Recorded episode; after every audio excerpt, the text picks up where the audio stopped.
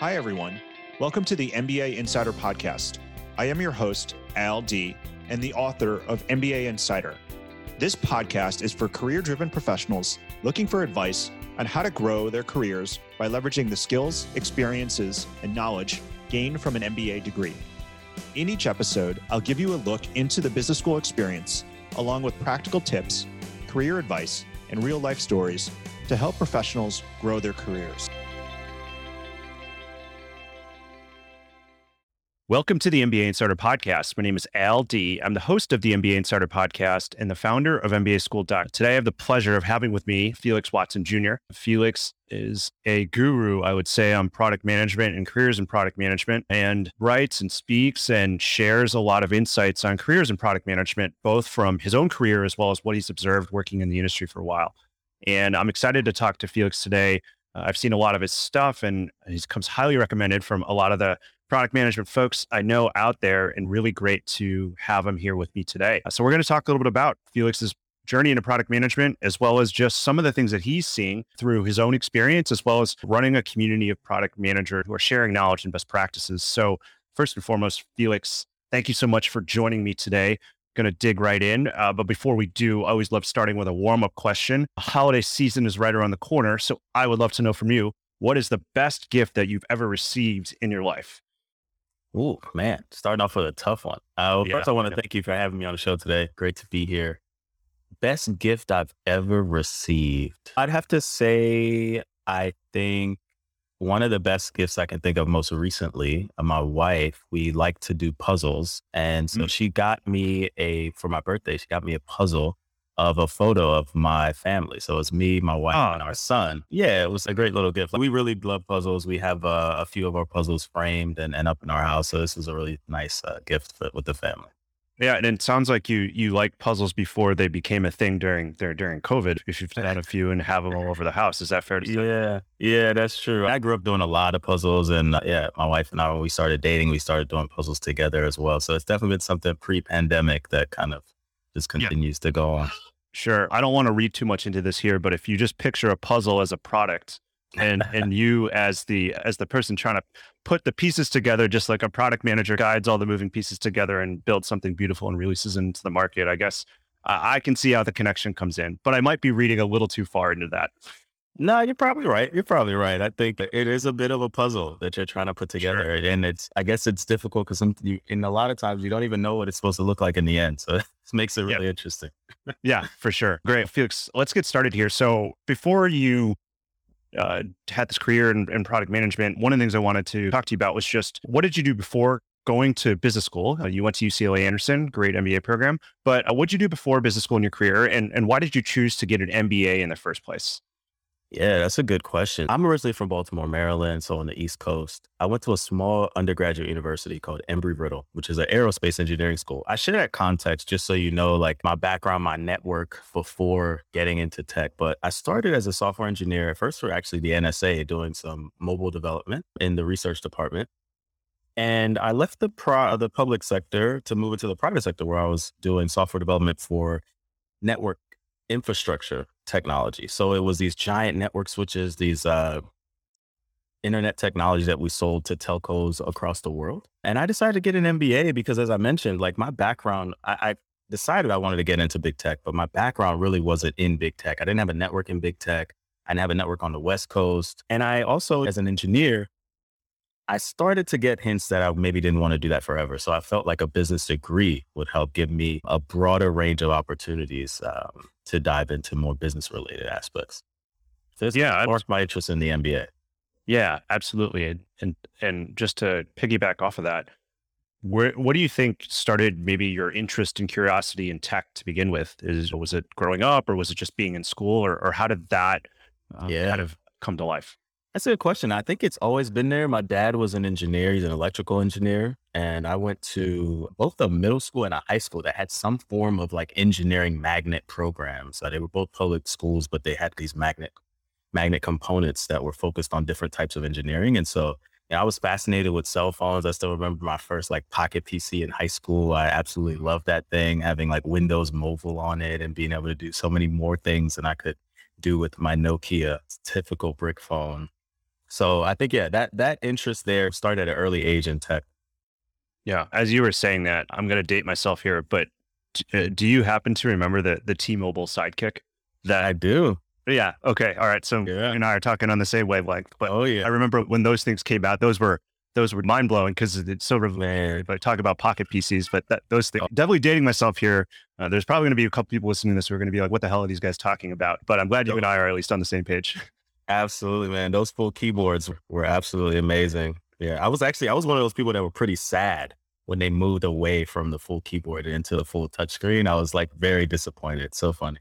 I know. I I hate to admit this because I'm dating myself even further, but I remember when Blackberries were all the rage. Oh yeah. Being on BBM and, and being able to share your pin and being able to do oh, that yeah. was iMessage and the and the blue bubbles before that was a thing. Oh yeah. Um, and so again, dating ourselves here, but for the folks who are listening who have a BBM pin, so Absolutely. okay. When did you discover product management? Was this something that you you knew going into business school that this was something you were excited about, you wanted to pursue further, or did it come more of just an accident or maybe somewhere in between? It actually was before business school. So funny enough, I'm working at this telecom company that I mentioned, uh, actually in Georgia at the time. And I'm doing the software development for this brand new device that we're going to ship. And I learned that essentially the Brazilian government has signed a $20 million contract for this technology. And immediately I had interest in business. It's just small interest, but that figure, that $20 million, I was like, wow, that's a lot of money. What's going on here? And so I started asking more questions, I learned that there was an interesting use case for this technology. The Brazilian government was going to be supporting streaming demands for the World Cup. So this was back in 2013 before the 2014 you know, World Cup was being hosted in Brazil. And so they needed to beef up uh, broadband infrastructure. And so that's why they were buying all of these these hardware devices. So as I asked more questions around, man, who really thinks about this technology, the customers that are going to use it, what the business impact could be, $20 million contract. Um, I started to learn more about this field called product management. And we had uh, sort of product line managers at my company. It wasn't quite the same as the typical product management um, role in big tech, but it was enough to get me uh, curious. And as I started doing more and more research, I was like, man, who is engineering like a field where people typically can move into this uh, product management discipline? What's that all about? And so that was really the beginning. Um, and I started doing a little bit of research, stalking people on LinkedIn, trying to figure out who's this person who made it from engineer to PM and what did they do in the middle? And that was another thing that reinforced the MBA because it was uh, something I found that it was very common. A lot of people who made that switch from engineer to PM I had an MBA. Sure, certainly. I, I, definitely can see that. And so you go to business school, you go to UCLA Anderson, fantastic business school. Would love to know in your time at Anderson, what were the types of things that you think now that you did that really helped you propel and work towards being able to transition to a career in product management? Absolutely. So business school is great for career switchers. They really have a tried and true mechanism, a path that helps you make any type of pivot you want to make. So you're, you're probably familiar. Is there's three basic components. There's the resume, there's interview prep, and then there's networking. So all those three things were very valuable. I did 50 plus iterations on my resume. I did a lot of kind of interview prep, research on companies, practice interviews with folks, and we had a great network. So I was able to talk to folks in these roles to learn more about what it was like and help give me some of those anecdotal information that you can like weave into interviews just to show that you're excited about the company, that you've done your research, that what they do. And so those things were important. But the, the things that were most valuable to me actually in business school was really just the time and the resources. And it's pretty generic, but in, in essence, I was able to also attempt starting a business while I was in business school.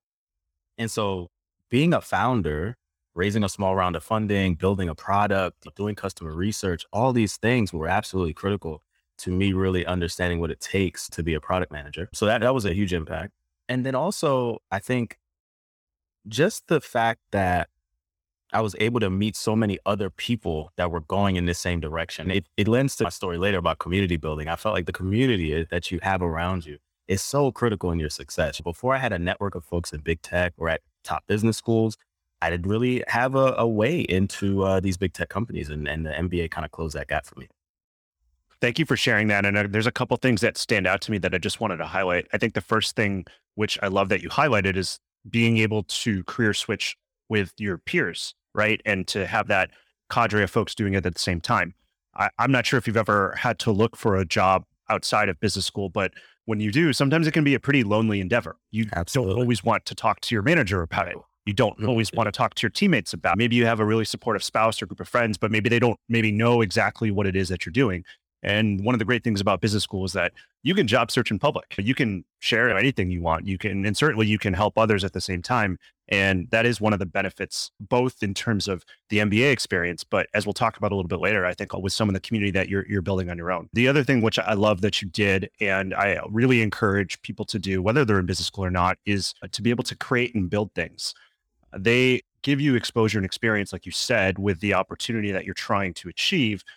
But in addition to that, they also give you something to have a conversation about when you're talking to folks, when you're going into interviews, um, and also hopefully allowing you to get more reps with something that you actually want to do and hopefully will be able to do when you land that opportunity. So those were the two things that you had mentioned there that just really stuck out to me about your MBA experience that I, I could see being really valuable um, to your learning as well as to be able to making that career transition.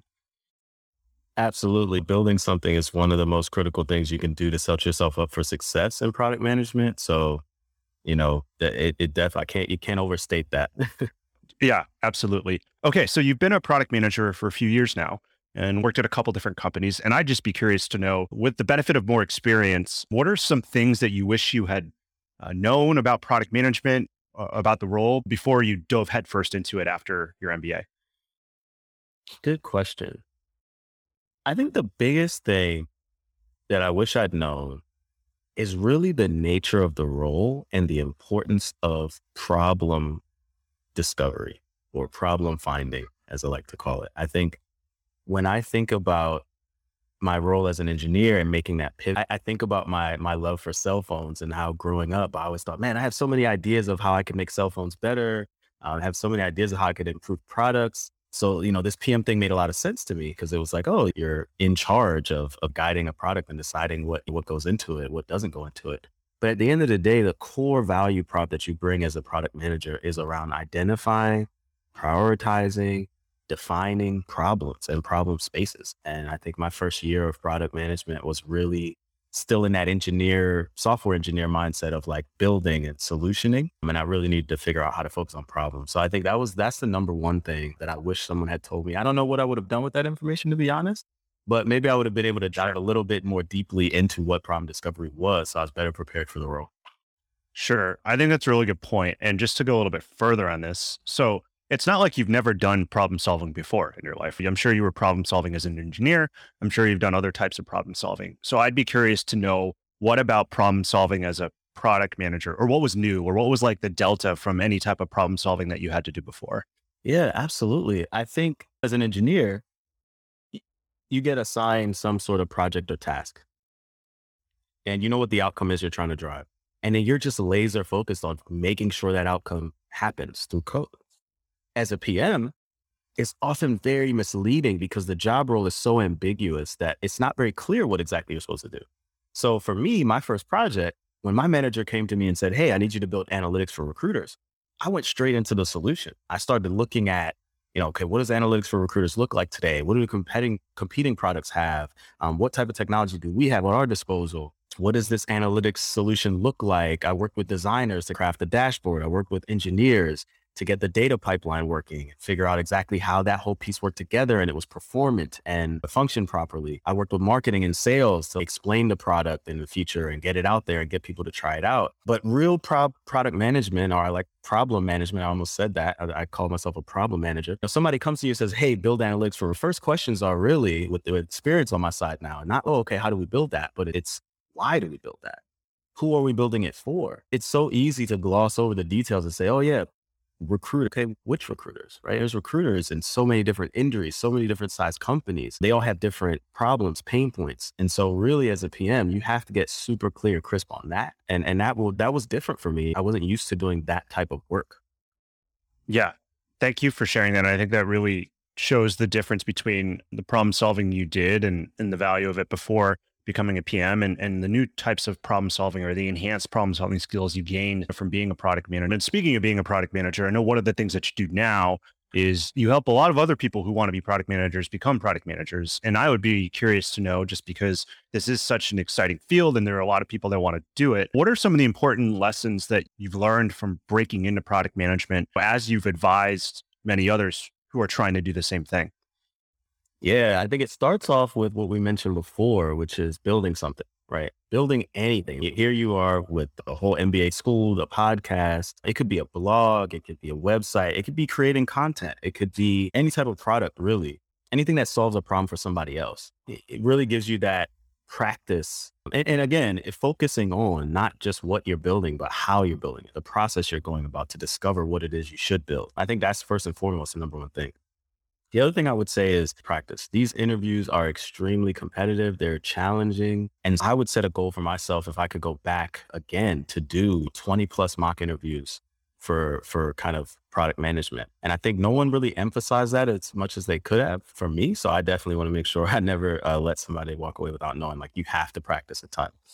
And then the third thing I would say is like networking, it's don't underestimate the importance of networking and don't don't slack on it i guess is the easiest way i could put it. Like i think we all hear about networking and folks maybe try to use linkedin. If you're going to b school you're obviously going to have a lot of time to network and maybe coaching on how to do it properly.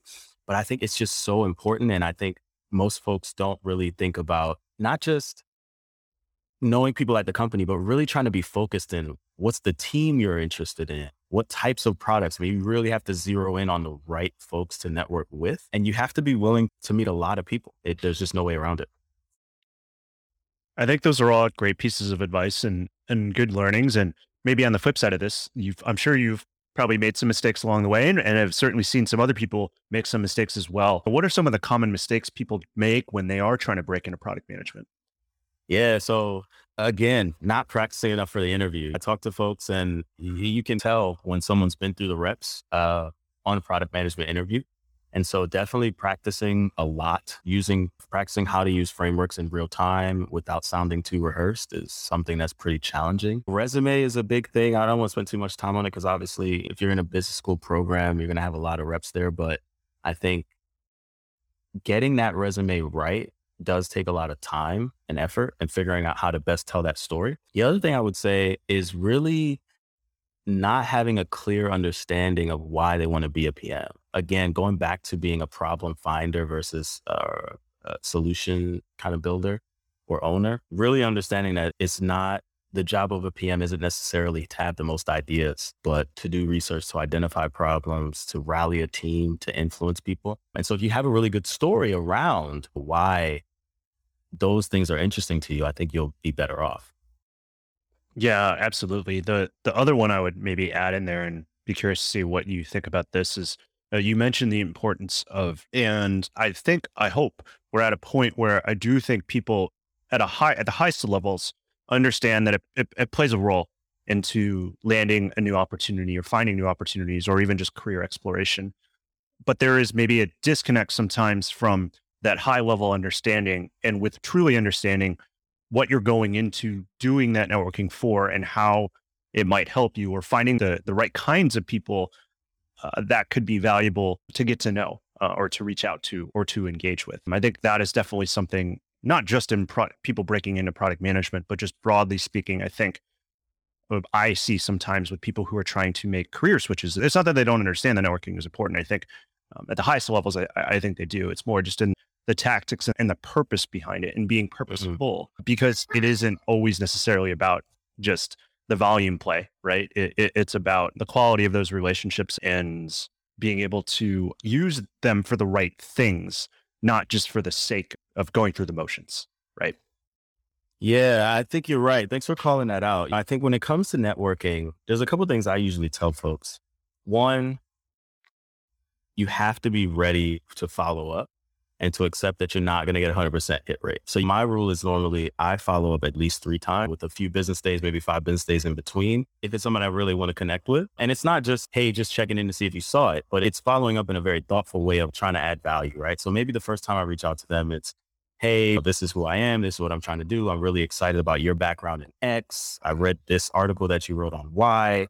I hope I can chat to you, chat with you a little bit about this topic. But then if I don't hear from them, I follow up with, maybe an article I read or maybe something they posted recently that I that really resonated with me or things like that. And just being ready to follow up consistently. I think I see a lot of people, if they don't hear back, they just immediately give up. And so I think that's one big mistake. And then the second thing is networking when you don't actually need something right away, not waiting till you're about to submit an application to reach out to somebody and say, Hey, can you give me a referral? But nurturing those relationships over time and being really intentional about that. I'll give you an example. When I was changing my job from Microsoft to Google, I was really in the midst of trying to figure out, you know, how I wanted to get from my business to business B2B product focus into something more consumer, marketplace, or growth related.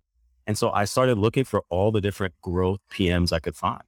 And so what happened was as I was posting on LinkedIn, just normal kind of content about product, I started to get different folks engaging. And as I noticed who was engaging, I saw some growth PM. So I was reaching out to them for, hey, thanks for interacting with my post. Would love to chat with you and hear more about growth PM. But that was six months before I even was really seriously applying to roles and just being really thoughtful about knowing where I wanted to go, connecting with those specific people, um, and using different touch points on LinkedIn that I already had organically with those folks to start conversations helped me a ton. That's great. And thank you for sharing. Those are really good tactical pieces of advice. And on this notion of networking, uh, I want to talk a little bit about all the work that you're doing uh, in terms of sharing ideas, but also connecting people together. So uh, you write and post a lot on LinkedIn. You share a lot of your learnings. Um, you're very involved in product management kind of activities or initiatives, and you also have your own community. So, could you talk to me a little bit more just about some of those things and how they got started and, and why you got involved? Yeah, there's a quite there's quite a few, but how I started, as I mentioned, I told a little bit about that story. So my first project as a product manager was actually analytics for recruiters. And I didn't go about it the right way. I started with the solution. I didn't focus on the problem. Although it wasn't a complete failure, uh, we shipped the product and it didn't have as much ad- adoption as I'd hoped. And when I look back in, in hindsight, I think it had a little bit to do with a lack of focus on my part originally, initially on the problem and really zeroing in on who the target customer was, why we were building it for them, how we should build it. And anyway, I, uh, I, I can we can talk more about that failure story if, if we have time. But in general, I just started to get this sense that PM is a lot of folks are coming into PM thinking they know exactly what it's going to be like, and then when you start, it, it's just a little bit different. And so I started connecting with more PMs, learning more about what it meant to be a problem manager, what it meant to focus on problems and problem discovery. Started networking with PMs in my company. And as I did that, I started to see my growth, my progress, my effectiveness increase dramatically. And I was like, wow, this is amazing. Just connecting with people changed the way I did my job. And so I just said, how could I make create more of these conversations for myself, first off, but then also for others? And I started writing on LinkedIn. So I started sharing my failure stories, my lessons learned, and the content kind of gravitated, uh, resonated with a lot of people. And so that was the beginning. just trying to share my story, the lessons I'd learned, the mistakes I'd made, in hopes of helping other people avoid them. And so that cut LinkedIn content transformed into a few other opportunities to engage with product school on a number of initiatives. And eventually I created my own PM mastermind community. So on LinkedIn now, we have the product management mastermind community. I also work with product school on initiatives, including the product manifesto, which is our attempt at outlining 10 principles that kind of guide PMs and then third, but definitely not least, is uh, an initiative with the University of Washington called the Inclusive Product Management Accelerator, where we just began our first cohort of about 46 aspiring PMs that are all passionate about diversity and inclusion. And we're actually going to put them through a 10 week program where we pair them up with mentors to help them prepare for upcoming interviews. So, you know, super excited to be giving back to the PM community, as I mentioned, because I started leveraging the PM community to help grow my career and help help me learn what I was doing wrong. And I just wanted to try to give back and create more of those conversations.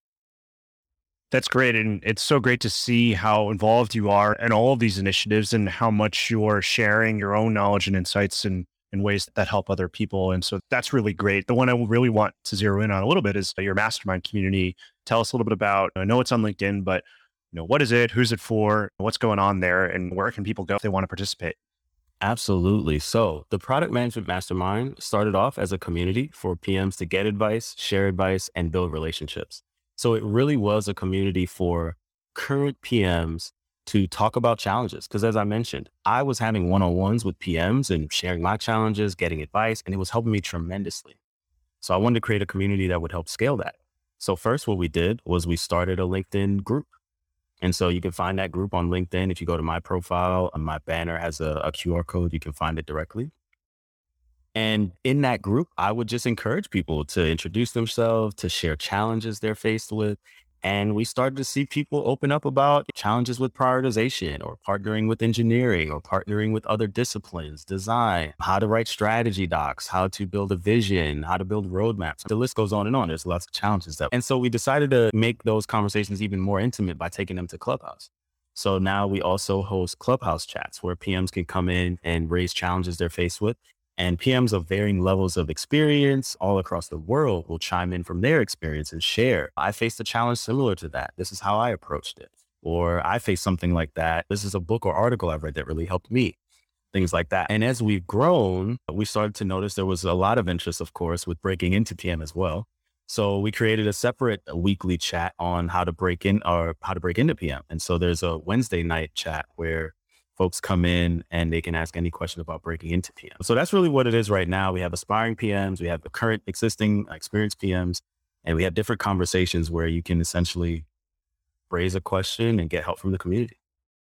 That's great. I love how in many ways you started with a with an MVP and now you have full on new features and, and and additional features and you're growing the product and you're adding more users. It's a full on product in and of itself. That's uh, that's super cool. Felix, thanks Absolutely. so much for joining me. It's been great talking to you about your journey and to product management, uh, how it's grown, all the things you're doing to advance uh, the product management discipline and open up opportunities for people to break in. So, really appreciate you. If people want to connect with you or want to jo- uh, want to learn more about you, where can they find you?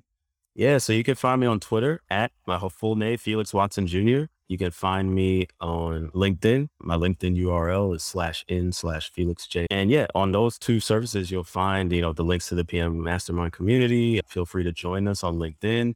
And uh, yeah, look forward to seeing more folks there. Hi, everyone. Al Dea here, and thank you so much for listening to the MBA Insider Podcast. If you liked what you heard, make sure to head over to Apple Podcasts and to write a review. It will only take 15 seconds.